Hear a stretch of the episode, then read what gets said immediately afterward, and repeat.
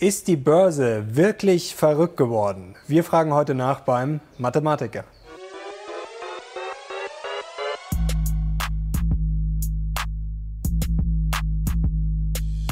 Servus Leute und herzlich willkommen in einem brandneuen Video der Mission Money. Wir sind heute zurück mit, man kann sagen, unserem Lieblingsexperten, unserem Mathematiker und Portfolioexperten Dr. Andreas Beck. Sehr schön, dass du wieder da bist.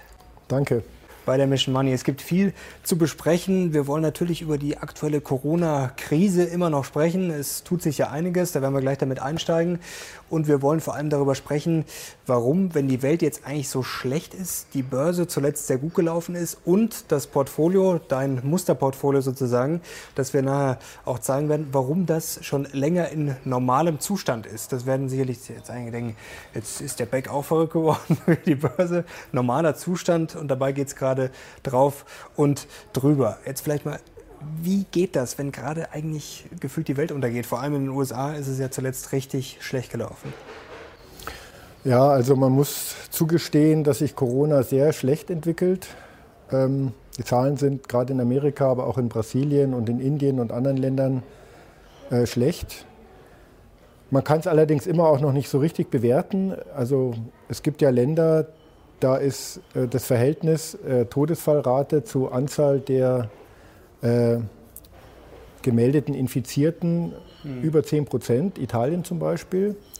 Auf der anderen Seite gab es die Flächentests in Ischgl, wo praktisch die Bevölkerung komplett oder stichprobenartig repräsentativ äh, getestet wurde. Mhm. 40 Prozent hatten die Antikörper im Blut, also müssen Corona infiziert gewesen sein.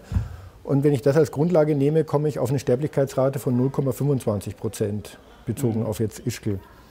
Man kann es immer noch nicht richtig einschätzen, aber wir können es auf jeden Fall einigen, es entwickelt sich sehr schlecht und das haben wir uns anders vorgestellt. Jetzt ist natürlich die Frage, die sich alle stellen, was hat es denn jetzt für Auswirkungen auf die Wirtschaft? Also zuletzt war die Auswirkung natürlich schlecht, weil wir den Lockdown ha hatten. Klar, da kommen jetzt die Horrorzahlen, wobei das jetzt auch natürlich nichts Neues ist, das weiß man ja eigentlich schon. Wie schlecht ist jetzt diese schlechte Entwicklung weiterhin für die Wirtschaft tatsächlich? Ja, also wenn es jetzt auf die Frage geht, was bedeutet das für die Geldanlage, muss man zwei Brücken schlagen. Ähm, die erste Brücke ist, die Probleme Corona sind ja erstmal gesundheitliche Probleme, Probleme für unseren Lebensalltag. Mhm. Äh, was bedeutet das dann konkret für die Wirtschaft? Und die zweite Brücke ist dann von der Wirtschaft, was bedeutet das für die, für die Aktienmärkte, für die Börsen? Und ähm, man muss diese beiden Brücken wirklich mal konkret überschreiten um dann auch zu sehen, dass ähm, die Abkoppelung, die gefühlte Abkoppelung der Aktienmärkte von der gesellschaftlichen Situation, mhm. warum die rational ist. Ähm, ja, äh, also ähm, betrachten wir erst die Wirtschaft. Mhm. Ähm, man muss ja schon sagen, dass die, die negativen Auswirkungen von Corona sehr ungleich verteilt sind bei der Bevölkerung. Also hochgradig ungerecht. Ja, wenn man Ist so es in der Wirtschaft auch so? Ja, eben je nachdem, welche Rolle ich in der Wirtschaft spiele, mhm. äh, bin ich ganz unterschiedlich betroffen.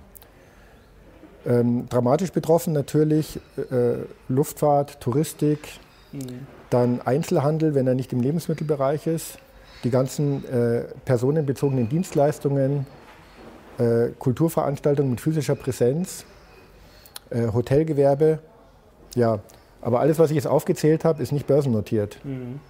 Das ist typischerweise kleine, sind das kleine Unternehmer, familiengeführte oder kleine mittelständische Unternehmen. Äh, die haben eigentlich nicht viel Relevanz an der Börse. Also das ist erstmal die erste Feststellung, dass die Branchen, die es besonders äh, betrifft, die besonders leiden, dass man die in den großen Börsenindizes eigentlich kaum findet. Das ist auch der, der, gravierende Unterschied übrigens zur Finanzkrise. Es wird ja oft eine Parallele gezogen und es wird gesagt, diese Corona-Krise ist ähnlich dramatisch wie die Finanzkrise. Na, dann würde man ja als Laie erwarten, da muss es an den Börsen sich auch ähnlich verhalten. Aber die Finanzkrise hat, war, hat voll zugeschlagen bei Banken und Versicherungen.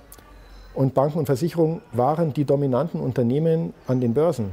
Ja, also der MSCI World war dominiert von Banken. Heute muss man lange suchen, bis man Banken noch findet in den, äh, in den großen Indizes. Und Touristik findet man sowieso nicht. Luftfahrt spielt auch keine große Rolle. Mhm. Hotellerie sowieso nicht. Also das ist heute ein ganz anderes Bild. Wir schauen uns gleich das Portfolio an. Wir haben das ja damals schon im März gezeigt und das kam damals sehr gut an, dass ihr dann auch mal seht, was in so einem stabilen Portfolio für ETFs drin sind und warum das im Normalzustand ist, das besprechen wir gleich. Vielleicht nur noch eine Frage vorab, was sich natürlich viele Leute äh, stellen, die Frage. Ähm, du hast jetzt schon sehr gut erklärt, dass natürlich Wirtschaft nicht gleich Börse ist, aber trotzdem schwingt da vielleicht die Angst mit, ja, wenn dann halt viele pleite gehen, wenn dann die Pleitewelle kommt, wenn dann vielleicht die Banken äh, wieder unter Druck kommen, dass sozusagen das dann ein Dominostein nach dem anderen und dass es dann halt auch irgendwann den Rest trifft, gerade wenn auch dann vielleicht die Bürger weniger konsumieren und so weiter und so fort. Ist diese Gefahr dann auch auszuschließen? Nein, die Gefahr ist nicht auszuschließen. Eine Insolvenzwelle bei den Konsumenten kann Auswirkungen haben. Gewisse Branchen sind schon gefährdet, also auch zum Beispiel die Immobilienbranche. Mhm. Ja, also wenn jetzt reihenweise äh, Hotels Insolvenz anmelden und der Einzelhandel sich zurückziehen muss, ähm, die Struktur der Innenstädte sich verändert, auch Büros verkleinert werden, weil man gesehen hat, Homeoffice funktioniert besser als gedacht, ähm, dann schwappt so etwas schon über auf andere Branchen, in dem Fall die Immobilienbranchen, die Immobilienbranche. Gut, die ist wieder kaum börsennotiert. Mhm. Wenn die Probleme hat, dann kann es natürlich irgendwann noch bei den Bankbilanzen landen. Aber Gut, wenn, wenn, wenn die Banken in große Probleme bekomme, äh, kommen, dann sprechen wir von einer anderen Situation. Aber das ist im Moment nicht in Sichtweite. Mhm. Also im Moment haben wir erstmal ein Corona-Problem. Äh, wir haben das Problem, dass sich das schlechter entwickelt als gedacht. Ähm, die Bankbilanzen entwickeln sich nicht schlechter als gedacht. Also diese Front ist noch relativ stabil. Also da müsste dann schon viel passieren, dass das sozusagen kippt. Also das ist jetzt nicht durch Corona absehbar aus deiner Sicht das ist jetzt nicht die große Gefahr, die vor der Tür mhm. steht, falls es nochmal zum Lockdown kommt. Mhm. Okay. Nochmal Lockdown, hältst du das für möglich? Also momentan sagen ja gefühlt alle, eigentlich ist es unvorstellbar, weil man dann natürlich so viel Kosten auftürmen würde. Ähm, aber ist das vielleicht gerade die Gefahr, dass viele sagen, ja, es geht eigentlich gar nicht und dann kommt man vielleicht in dieses Laissez-faire, dass man sagt, ja, mein Gott, passt schon dass es dann vielleicht doch irgendwann nochmal dieser Lockdown kommt, mit dem jetzt keiner mehr rechnet. Ist das vielleicht die Gefahr? Ich denke schon, dass man damit rechnet. Also ich denke schon, dass die Unternehmen selber Vorkehrungen treffen, mhm. weil sie sich dieser Gefahr bewusst sind, dass die Zentralbanken Vorkehrungen treffen, auch die Banken. Und ähm, ich denke auch, dass das in gewisser Hinsicht dann eingepreist ist. Mhm. Also. Okay, also das W ist noch auf dem Schirm. Ja, genau, aber also, also, dass das Problem Corona nicht beseitigt ist, ich glaube, darüber sind sich alle im Klaren. Mhm. Ja gut, klar, das, das äh, wird sicherlich noch bleiben, also bis halt dann vielleicht mal hoffentlich irgendwann diesen Impfstoff gibt. Aber da wissen wir natürlich auch, dass das noch dauern kann. Sollen wir uns das Portfolio jetzt mal anschauen, wie das im ja. Moment aussieht und warum es in normalem Zustand ist. Dann blenden wir das mal ein. Hier sieht man auch ganz schön, sozusagen oben dann rechts hier 2.3., 22.3. und jetzt 9.7. Vielleicht erklärst du es am besten du was ja, man da gerne. jetzt Schönes sieht. Also das Portfolio ist ähm, insofern sehr nett, weil das zeigt, wir reden hier nicht nur, sondern es geht um echtes Geld. Ähm, dieses Portfolio ist das Ergebnis von Überlegungen gewesen, wie kann ich langfristig möglichst sicher investieren. Nicht auf kurze Frist, sondern auf lange Frist. Die Zielgruppe sind vermögende Privatstiftungen, Unternehmerfamilien etc. für Deutschland und vor allem für Österreich. Das habe ich gemeinsam entwickelt mit einer österreichischen Privatbank. Kann man gut zeigen, weil äh, auf der einen Seite können wir da ganz konkret sehen, was die Dinge bedeuten, über die wir hier sprechen. Ähm, aber man kann es auch sehr gut approximieren, wenn man als Privatanleger für einen Sparplan oder für kleinere Summen das annähern möchte. Ja, also insofern kam das, glaube ich, ganz gut an, dass wir das das letzte Mal konkret gezeigt haben, mitten in der Krise. Und äh, uns jetzt wieder dem zuwenden. Ja, zwei Veränderungen seit dem letzten Mal. Einmal, wir sind wieder im Normalzustand. Du hast es schon erwähnt, ist natürlich überraschend, weil die Welt ja keineswegs im Normalzustand ist. Äh, und zum Zweiten, wir haben inflationsindexierte Staatsanleihen aufgenommen. Dazu können wir vielleicht auch später kommen.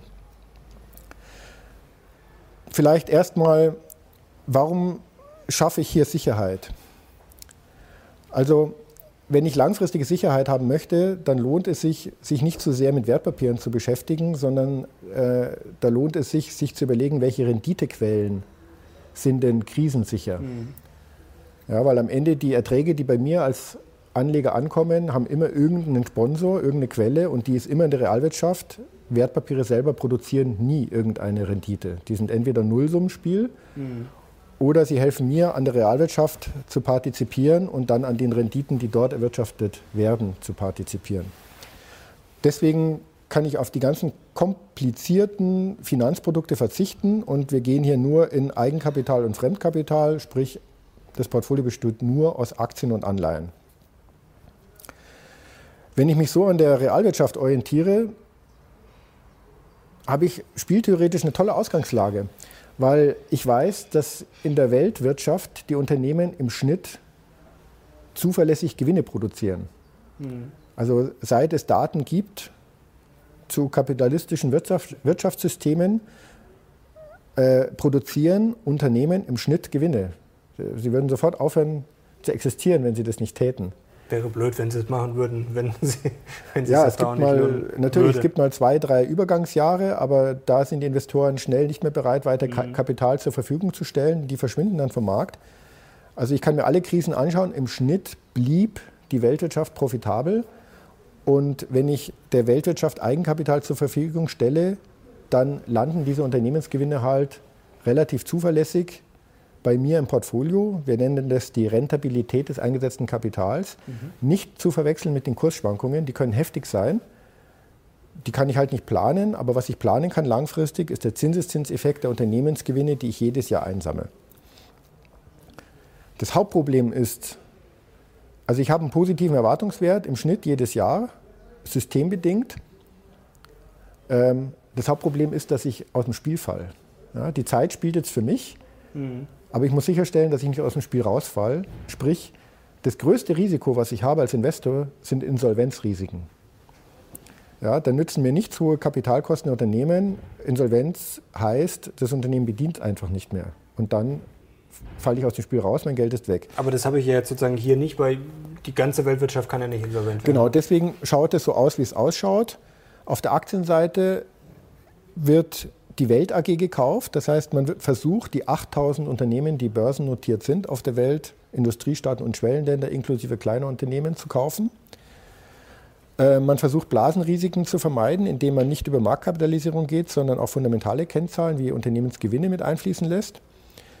Ähm, dadurch schaffe ich eine so breite Streuung, dass zum Beispiel eine Insolvenz von Wirecard nicht mal im Promillbereich messbar war.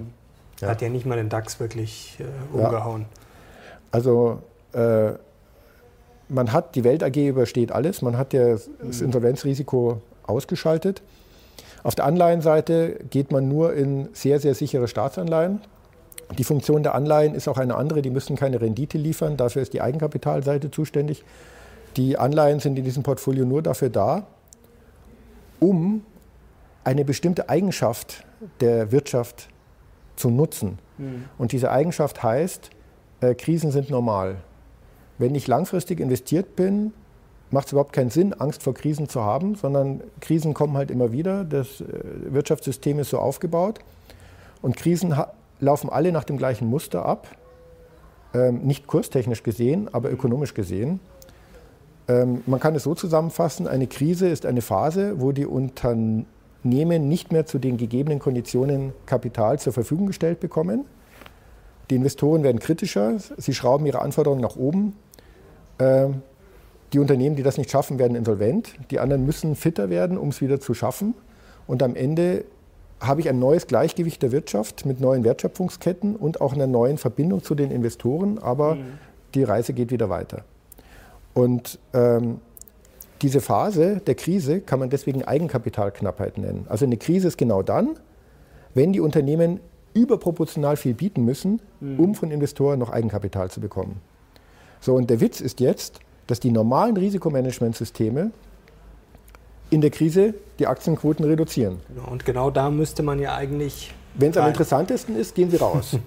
äh, wir gehen rein, wenn es am interessantesten ist. Ja? Das ist kein, kein Zufall. Wir können uns das nur erlauben, weil wir kein Ausfallrisiko haben. Mhm. In dem Moment, wo ich ein Ausfallrisiko habe, muss ich in der Krise rausgehen, weil bei den einzelnen Unternehmen, wenn ich sie isoliert betrachte, in Krisen häufig ein höheres Ausfallrisiko ist. Ja?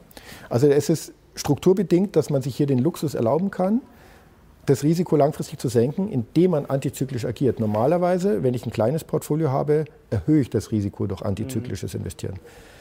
Okay, also das zur Grundstruktur. Sieht man hier auch schön, also am 22.03., das wissen wir jetzt im Nachhinein, war sozusagen der Höhepunkt der Krise, zumindest vorübergehend. Ähm, deswegen ist die Aktienquote dann ja hochgegangen, weil man dann, das ist ja genau dieses antizyklische, vorher hat man gesehen, ist, ist ein bisschen weniger gewesen, hoch und jetzt ist sie wieder ein bisschen runter. Ähm Na, was heißt ein bisschen? Wir sind wieder auf Normalzustand. Mhm. Also nee, genau. Also jetzt ist es eben wunderbar, weil wir haben endlich eine schöne Krise und wir können ganz konkret zeigen, wie das dann aussieht. Okay, das heißt, mhm. Vor Corona Normalzustand, 80 Prozent Aktien, 20 Prozent sichere Anleihen. Dann kommt Corona. Die Aktienmärkte brechen ein. Die Investoren hier wurden schon ungeduldig, haben gefragt, warum kauft ihr nicht jetzt schon die Aktien? Aber mhm. es ist halt so, ob Eigenkapitalknappheit herrscht, das kann ich messen. Da brauche ich kein Bauchgefühl. Mhm. Und äh, bemerkenswert ist, am interessantesten sind die Unternehmen, die gar nicht betroffen sind von der Krise. Also wenn sozusagen die Eigenkapitalkosten für eine Lufthansa in die Höhe schießen bei Corona, ist es erstmal keine Aussage weil vielleicht Logisch, ja. fallen die aus. Aber wenn die Eigenkapitalkosten von Unternehmen, die überhaupt nicht gefährdet oder betroffen sind, wie zum Beispiel Technologieunternehmen oder Pharmaunternehmen, in die mhm. Höhe schießen, dann weiß ich, aha, jetzt bin ich in der Krise. Jetzt sind aufgrund ihrer Value-at-Risk-Steuerung die institutionellen und dominanten Investoren gezwungen, Risikopositionen zu verkaufen und aus dem Markt zu gehen. Jetzt ist es hochinteressant, jetzt ist der König, der Liquidität hat. Aber das muss man halt auch abwarten. Und jetzt fragen Sie vielleicht die Leute zu Hause kurz, woran sehe ich denn jetzt, dass die Eigenkapitalkosten steigen? Ja. Also einmal müssen vorher die Aktienkurse einbrechen, dann muss mhm. der Value at Risk nach oben schießen, der, die Kennzahl. Dann hochinteressant äh, die, die Spreads bei, äh, bei den Anleihen, bei den Unternehmensanleihen. Mhm. Also wenn, wenn sich der Spread deutlich ausweitet zwischen zum Beispiel der Ratingklasse A und der Ratingklasse 3b, ja, mhm. dann merke ich, jetzt wird es ernst ähm, jetzt wird kein Risikokapital mehr zu den bestehenden Konditionen zur Verfügung gestellt. Mhm. Und eben insbesondere spannend die Unternehmen, die nicht wirklich bedroht sind von der Krise. Und insofern war die Krise auch mustergültig, weil als die Krise losging, TUI und Lufthansa sind sofort eingebrochen. Mhm.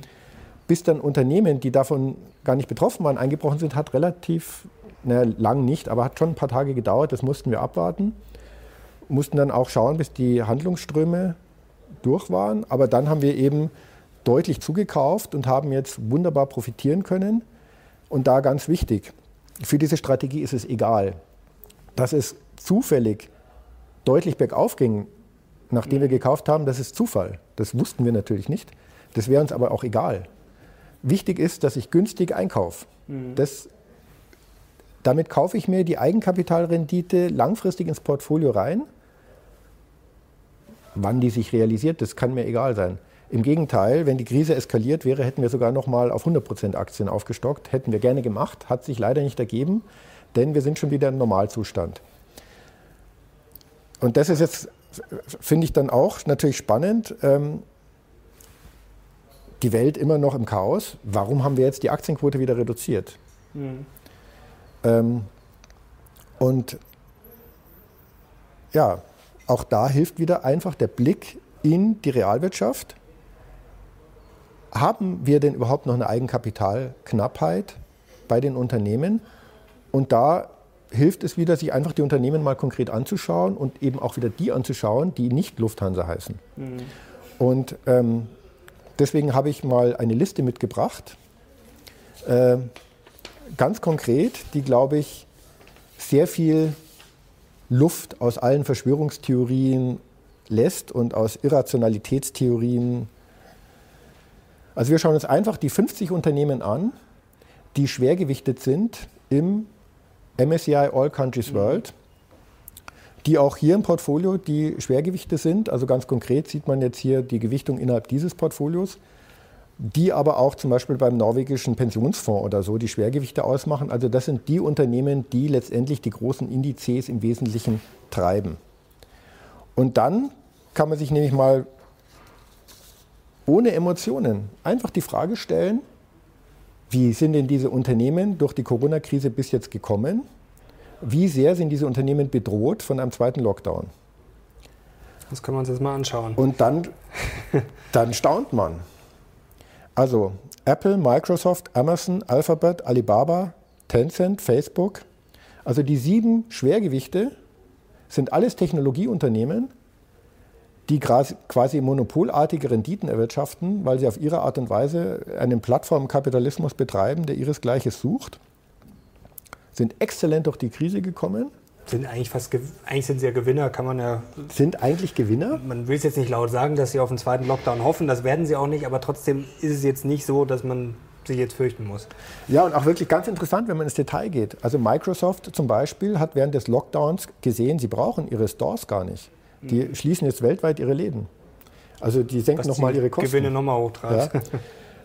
ähm, also da kann ich jedes Unternehmen anschauen. Jedes Unternehmen hat profitiert.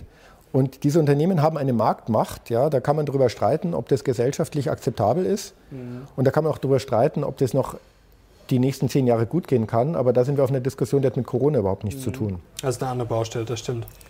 Also die ersten sieben Unternehmen sind sofort eine Antwort darauf, warum die Börsen jetzt nicht viel stärker gefallen sind. Nochmal der Vergleich zu 2007, 2008, die Finanzkrise. In der Finanzkrise waren die sieben dominanten Unternehmen, da war die Hälfte davon waren Banken. Und die Finanzkrise hat deren Geschäftsmodell zerstört, hat deren Existenz bedroht. Ja, natürlich hat es eine andere Auswirkung dann auf die Börsenwerte, auf die Unternehmenswerte. Hier habe ich die Schwergewichte, die tendenziell sogar profitiert haben. Deswegen ist es auch kritisch zu sehen, zu sagen, nach Corona wird alles anders. Wenn ich mir das anschaue, dann haben die ja vor Corona auch schon exzellent performt. Und die Geschäftsmodelle sind exzellent aufgegangen. Da hat man den Eindruck, Corona hat es fast nur beschleunigt. Hm, das ist eigentlich wie so ein Brennglas, oder? Das ist eigentlich, ja. also anders ist vielleicht das falsche Wort. Also es wird wahrscheinlich noch mehr in diese Richtung gehen. Es wird das Ganze wahrscheinlich noch eher ja. beschleunigen. Jetzt kommen wir zum achten Unternehmen, zum achtgrößten Unternehmen, Nestle. Auch ein Profiteur eigentlich. Ja, endlich mal ein Nicht-Technologieunternehmen, der größte Nahrungsmittelhersteller der Welt. Die Quartalszahlen, stärkstes Wachstum seit fünf Jahren mhm. im ersten Corona-Quartal. Also auch Nestle hat profitiert. Hält auch an der Jahresprognose 2020 fest. Auch interessant, ja. Viele haben ja gar nicht weniger Geld in der Tasche. Sie geben es nur anders aus. Und man hat gesehen, dass Nestle davon durchaus profitiert hat. So, dann bin ich bei Taiwan Semiconductor. 42 Prozent Umsatzsteigerung im ersten Corona-Quartal, aber auch wieder Technologie, nicht so überraschend. Dann der zehntgrößte Wert Johnson Johnson.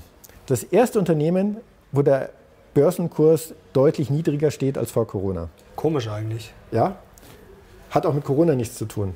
Johnson Johnson hat äh, äh, Rechtsstreitigkeiten in Amerika mhm. wegen einem vermeintlich äh, krebserregenden äh, Babypuders. Die Aktie steht 10% niedriger wie vor Corona, hat aber mit Corona gar nichts zu tun. Aber interessant, ich muss schon bis zur Nummer 10 gehen, bis ich ein Unternehmen habe, wo der Aktienkurs niedriger steht und wo auch tatsächlich irgendwelche Gewinne unsicherer werden. Die Nummer 11 ist ja auch so ein klassischer Gewinner, Roche-Diagnostik. Äh, Roche, Visa.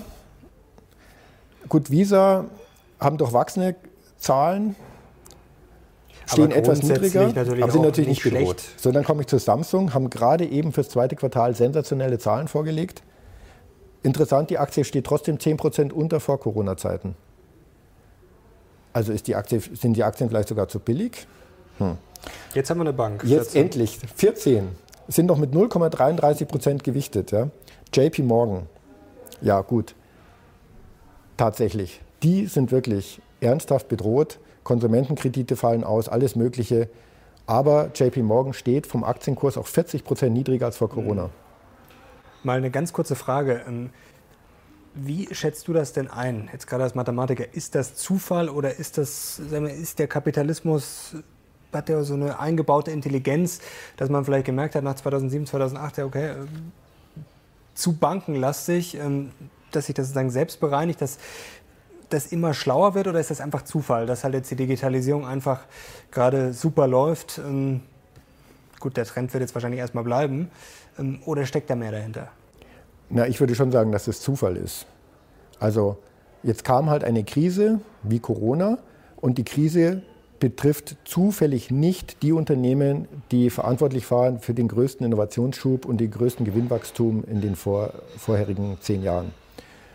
Das hätte auch anders sein können. Aber lernt so ein System nicht selber? Ich mal, aus der Bankenkrise haben wir jetzt anscheinend schon mal ein bisschen was gelernt. Wollen wir nicht hoffen, dass da noch was kommt. Jetzt haben wir eine Gesundheitskrise. Da lernen wir sicherlich auch wieder was draus. Ähm, gerade was das Thema naja, Mario, Masken und Betten. Ähm, Mario, stell dir vor, Corona wäre kein Grippevirus, sondern ein Computervirus gewesen und zwar einer, der nicht lösbar ist. Das wäre schlecht. Das wäre schlecht. Dann sähe es ganz anders aus. Aber trotzdem, digital ist natürlich schon unabhängig von sehr, sehr vielen Problemen, die wir haben. Also wir haben jetzt ein Riesenproblem momentan schon seit Monaten. Das kann jetzt im Digitalen schon mal gar nichts anhaben. Also da sieht man ja schon, dass jetzt wirklich digital natürlich auch angreifbar ist, aber trotzdem ähm, macht es uns ja schon irgendwie unabhängig von, was vielleicht auch äh, viele Nachteile hat, aber es ja. macht uns unabhängiger von dieser, ja, von der echten Welt da draußen. Was natürlich auch Nachteile hat, klar.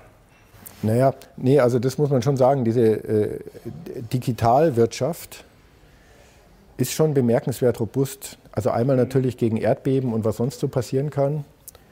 Ähm, auch gegen Zugriffe des Staates, weil dann verlege ich halt den Firmensitz. Ähm, aber trotzdem, äh, Corona, dass Corona jetzt zufällig etwas ist, was deren Geschäftsmodell sogar noch beschleunigt, mhm. war, war natürlich Zufall. Ja.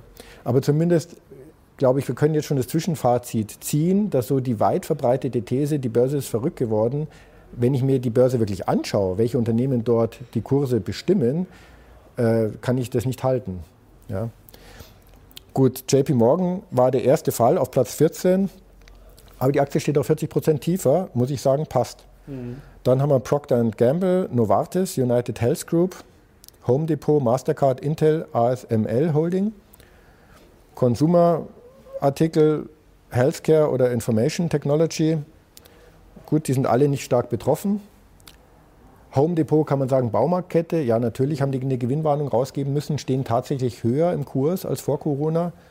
Aber da kann man ganz genau reinschauen, warum. Das hat Gründe, aber das ist weit davon entfernt, dass man sagen muss, äh, hier hat sich die Börse entfernt von der Wirklichkeit. So, dann kommt Berkshire Hathaway. Das ist jetzt ein Endlich wieder, endlich wieder ein Problemkandidat. Aktie ist 20 Prozent billiger als vor der Krise. Ja, die, die, haben jetzt nicht so glücklich agiert. Haben ja, sind viele unzufrieden. Die Performance ist ja generell, zumindest in den letzten Jahren, jetzt ja. auch nicht so gigantisch gewesen. Gut, das ist jetzt natürlich auch ein, ja, das ist jetzt ja auch ein Exot sozusagen. Das kann man jetzt schwer mit den anderen vergleichen. Ja, aber es ist schon untypisch für Warren Buffett, dass er die Fluglinien zum blödesten Zeitpunkt mhm. verkauft hat und so. Also Berkshire Hathaway tatsächlich 20 Prozent im Minus, aber auch da kann man sagen, rational. Dann kommt äh, Verizon, ein Mobilfunkanbieter aus Amerika. Klar, eigentlich steigen die Geschäfte, trotzdem Aktie 10 Prozent im Minus. Nvidia, klar, die boomen. AT&T, die Aktie ist sogar 20 Prozent im Minus, obwohl die Geschäfte natürlich nicht bedroht sind. Adobe, SAP, Toyota ist wieder im Minus. Ja, also man sieht schon, man kann es jetzt noch weiter durchgehen. Aber Fazit ist, die meisten PayPal, sind relativ unabhängig und ja. es ist natürlich auch viel Digitales dabei. Also PayPal natürlich auch ein Riesengewinner. Netflix die Finanzkrise sowieso. hat ja den Menschen auf der Straße kaum berührt. Der ist am Tag vor der Finanzkrise mhm. zum Fußball gegangen und in die Arbeit und am Tag nach der Finanzkrise auch, wenn er nicht gerade bei einer Bank gearbeitet hat. Mhm. Ja. Ähm, aber die Börse hat es massiv betroffen. Jetzt haben wir eine Krise, die den Menschen in seinem Alltag massiv mhm. betrifft. Aber wenn ich mir die Börse anschaue, das nächste Unternehmen ist die Bank of America auf Platz 37, äh, 30 Prozent billiger als vor Corona. Ansonsten versteht man, dass wir sowieso einen Trend hatten einer Verschiebung der Unternehmensgewinndynamiken, der nicht unterbrochen wurde. Oder anders formuliert, wir haben am Anfang gesagt, eine Krise heißt, äh, die Wertschöpfungsketten werden neu gemischt in der Weltwirtschaft. Dieses neue Mischen war ein relativ unheikler Prozess, was die Börsen angeht. Deswegen ging er relativ schnell. Deswegen war eigentlich der Einbruch nicht getrieben durch die wirklichen Unternehmensgewinnerwartungen, sondern der war getrieben dadurch, dass die Investoren Risikokapital aus dem Markt nehmen mussten, mhm. weil der Value at Risk nach oben geschossen ist. haben wir ausführlich beschrieben mhm. ja, in dem einem Video. Gut, die sind draußen, na gut, dann kann es auch wieder steigen und das ging dann halt relativ schnell.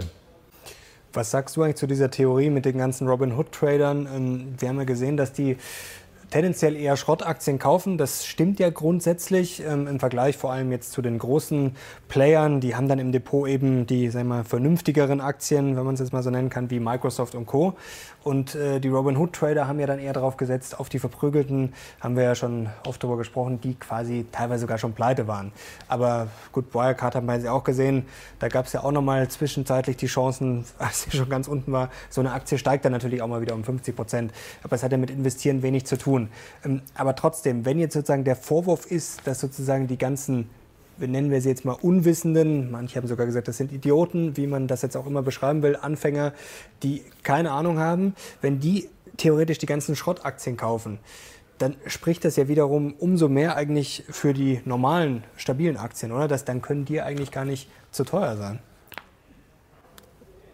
Naja, also ich finde dieses Problem dieser alternativen Theorien, sage ich mal freundlich, äh, zu erklären, warum die Dinge gefühlt komisch sind, äh, die kann ich immer erst dann greifen, wenn ich ganz konkret werde.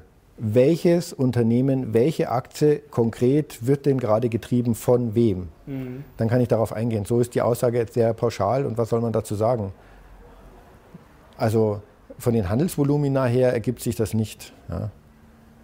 Also erscheint auf den ersten Blick etwas abwegig die These.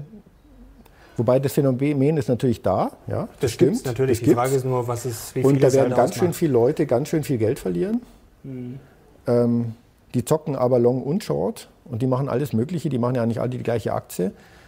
Aber um so etwas äh, wirklich hinterfragen zu können, muss man eine Ebene konkreter werden, als es üblicherweise gemacht wird von den Vertretern von solchen Thesen. Mhm. Was die Leute sicherlich nur interessiert, ähm, habe ich mich vorher jetzt auch nochmal gefragt, wenn wir jetzt bei diesem Portfolio schauen, also wir haben gesehen jetzt hier 76 Prozent Aktienquote, 90 Prozent, 80 Prozent wie errechnet sich eigentlich dieser Wert? Also das Verhältnis ungefähr ist klar. Also natürlich, äh, das hast du ja schön erklärt, weil man sozusagen mehr kauft. Und du hast auch gesagt, wenn es noch schlimmer geworden wäre, dann wären es eben 100 Prozent geworden. Ähm, aber wie setzt sich dieses Verhältnis zusammen? Denn theoretisch ja. kann man jetzt auch sagen, es wäre jetzt super gewesen, Crash kann natürlich keiner voraussagen, aber theoretisch wäre es natürlich nett gewesen, wenn man hier 50-50 gehabt hätte, dann hätte man natürlich mehr reinschieben können. Also wie ergibt sich dieser Wert? Ja, also die Frage ist super, die kommt genau zum Punkt. Und dann vielleicht auch, wenn ich das als Privatanleger so eine Strategie annähern möchte, naja gut, dann mache ich den Aktienanteil einfach wirklich vielleicht mit dem MSCI All Countries World, Industriestaaten und Schwellenländer. Gut, die, mhm. die kleinen Unternehmen habe ich noch nicht, aber es ist schon mal eine gute Annäherung. Den Sicherheitsanteil, den bilden wir hier mit sicheren Staatsanleihen an, ab. Jetzt eben neu auch mit 10% inflationsindexierten Anleihen, weil die im Moment sehr attraktiv sind, ähm, weil die eine Deflation mehr oder weniger eingepreist haben.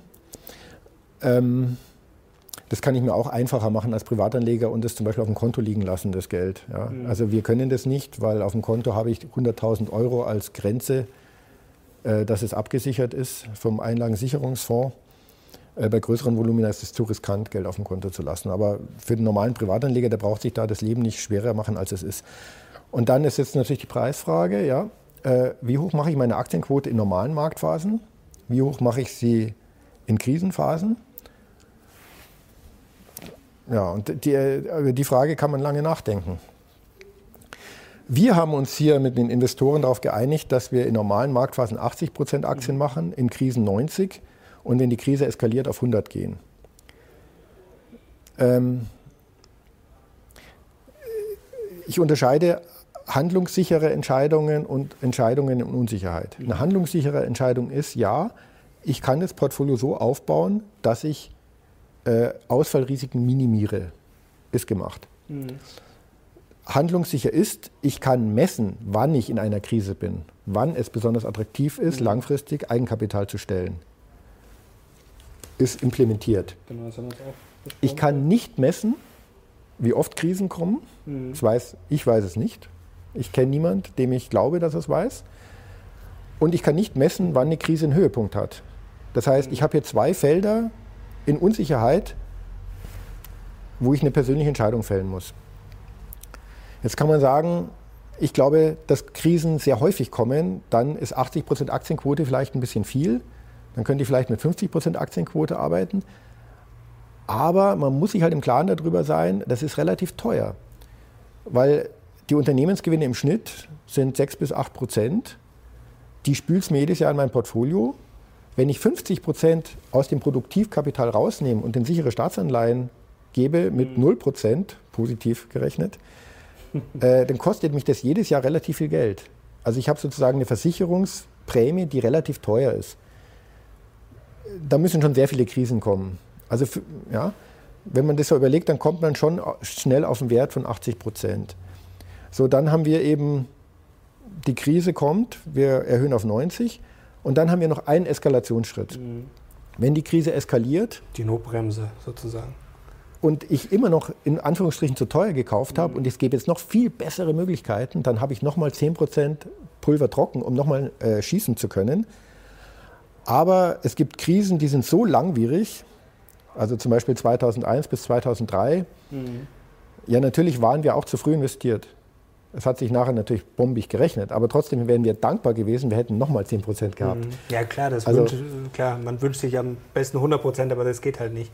Sonst müsste man ja, ja wäre man ja nie also, investiert. Genau, also äh, wenn, wenn, wenn ich davon ausgehe, dass die Krisen in Zukunft sehr, sehr lange sich hinziehen, kann es auch interessant sein, ich habe drei Stufen. Mhm. Eigenkapitalknappheit, Eskalation und Eskalation der Eskalation. Aber auch da muss man sich wieder überlegen, ja, ich, ich fahre ja immer die zinslosen Anleihen mit mir rum. Mhm. Ja. Gut, wir haben uns hier entschieden, äh, zwei Eskalationsstufen und 80 Prozent als normal, die nur auf 70 Prozent fallen können, falls ich so eine Art, äh, Art Blase habe. Ähm, da muss jeder für sich selber die Entscheidung fällen. Aber unter 70, 65 Prozent würde ich nicht gehen als langfristiger Investor. Mhm. Wie gesagt, weil die Unternehmensgewinne sind einfach schon sehr schön, wenn es die mir jedes Jahr reinspielt. Und zum Zweiten, eine solche Strategie eignet sich sowieso nur für einen Langfristinvestor. Weil kurzfristig habe ich höhere Schwankungen als mit einem Standardportfolio, mhm. weil ich ja in der Krise nachkaufe und ich weiß ja nicht, was dann passiert. Es kann ja weitergehen. Okay. Und insofern eigentlich erst geeignet ab zehn Jahre Anlagehorizont. Und wenn ich so einen Anlagehorizont habe, dann ist so eine Anleihenquote von 50 Prozent eigentlich schon wieder zu teuer. Genau. So eine Frage, die sich sicherlich auch noch viele stellen bei den Anleihen. Wie kommen die zustande? Ist das jetzt ein bestimmtes System oder ist das, sagen wir jetzt einfach von ein paar stabilen Ländern oder wie werden die ausgewählt? Ja gut, das, das entscheidet das Handelsdesk was halt im Moment äh, liquide handelbar ist. Mhm. Da geht es um Basispunkte beim Zins. Ausfallsicher ist ausfallsicher. Ähm, es kommen sicher wieder irgendwelche Leute und sagen, bist du wahnsinnig, eine Staatsanleihe als ausfallsicher zu betrachten? Haben wir aber auch schon ein Video zu gemacht. Eine Staatsanleihe von diesen Ländern ist ausfallsicher. Die sind nicht insolvenzgefährdet. Äh, strukturbedingt nicht. Ähm, die Besonderheit sind jetzt die inflationsindexierten Anleihen. Genau, stimmt, da haben wir noch nicht drüber ähm, gesprochen. Die waren noch nicht drin, als wir das Portfolio das letzte Mal gezeigt haben. Ja, die sind im Moment wirklich interessant, weil äh, wir haben fast eine Deflation eingepreist. Das ist auch kurzfristig eine sehr plausible Erwartung. Aber wenn ich mir hier langlaufende Anleihen mit reinkaufe, dann kann ich schon davon ausgehen, dass äh, die jetzige Interventionen der Notenbanken verbunden mit erhöhten Produktionskosten der Unternehmen mhm. Ja, also dass die Wertschöpfungsketten lokaler aufgestellt werden und dass man mehr Redundanz vorhält und im Handel mehr Sicherheit, das ist ja alles kostenerhöhend. Also ist es wahrscheinlich, dass mittelfristig die Inflation oder besser gesagt, dass die Preise steigen? Also wir halten es für hochwahrscheinlich, dass wir mittelfristig wenigstens wieder bei 1,5 mhm. Prozent Inflation sind. Vielleicht sind wir auch bei 2,5 oder 3 Prozent. Mhm. Ähm, ja, und dann sind wir hier natürlich äh, Bomben richtig aufgestellt. Sehr schön. Das wäre jetzt eigentlich schon ein schönes Schlusswort, glaube ich. Jetzt haben wir einiges besprochen. Ich denke jetzt auch, jetzt sind keine Fragen mehr offen, also wir haben jetzt wirklich alles geklärt, warum das Portfolio so ist. Also wir haben jetzt auch schon mehrere Videos gemacht, da könnt ihr euch auch nochmal oben reinklicken. Also wenn heute irgendeine Frage nicht beantwortet sein sollte, dann haben wir sie auf jeden Fall in den anderen Videos, denke ich, beantwortet. Aber ich glaube, wir haben jetzt nochmal schön alles aufgegriffen und auch diese Prozesse sehr schön erklärt. Hast du noch was Wichtiges, was du. Ja, und ich möchte nochmal darauf hinweisen: liegt? Wir reden hier über reales Geld. Ja, es ist keine Phrasendrescherei. Und ich hoffe, dass äh, es interessant war ähm, als Zuschauer, aber ich hoffe auch, dass man für sich gemerkt hat, dass dieses Grundgefühl, was man hat, die Börsen sind verrückt geworden, sind davongelaufen, dass wenn man das im Detail anschaut, also dass es jetzt kein Harakiri ist, äh, ein solches Portfolio zu fahren, mhm. sondern dass es einfach sich rational so ergibt. Also wir sind alles keine, äh, wie nennt man diese japanischen Flieger? Kamikaze. Wir sind alles keine Kamikaze-Jungs, ja. Sehr schön fand ich vorher, wie hast du es genannt? Alternative Erklärungen oder ich weiß nicht mehr genau, auf jeden Fall das Wort alternativ war dabei. Ja. Hat mir sehr gut gefallen. Herzlichen Dank, dir hat wie immer großen Spaß gemacht und ich würde sagen, das hat sich auf jeden Fall einen Daumen nach oben verdient und kommentiert doch mal in die Kommentare, wie ihr die Börse einschätzt, ob ihr sagt, ja, das ist jetzt wirklich die rationale Analyse oder ob ihr sagt, nee, ich traue dem Ganzen nicht, ich bin schon bereit für den zweiten Lockdown, ich hocke schon unten im Prepper-Keller und habe alles geschortet. War jetzt nicht ganz ernst gemeint, aber ihr wisst schon, worauf ich hinaus will. Also weiter nach oben oder vielleicht doch ein bisschen eher auf der vorsichtigen Bremse. Danke dir, danke euch fürs Zuschauen. Bitte fleißig kommentieren und liken. Bis zum nächsten Mal. Wir sind jetzt raus. Ciao.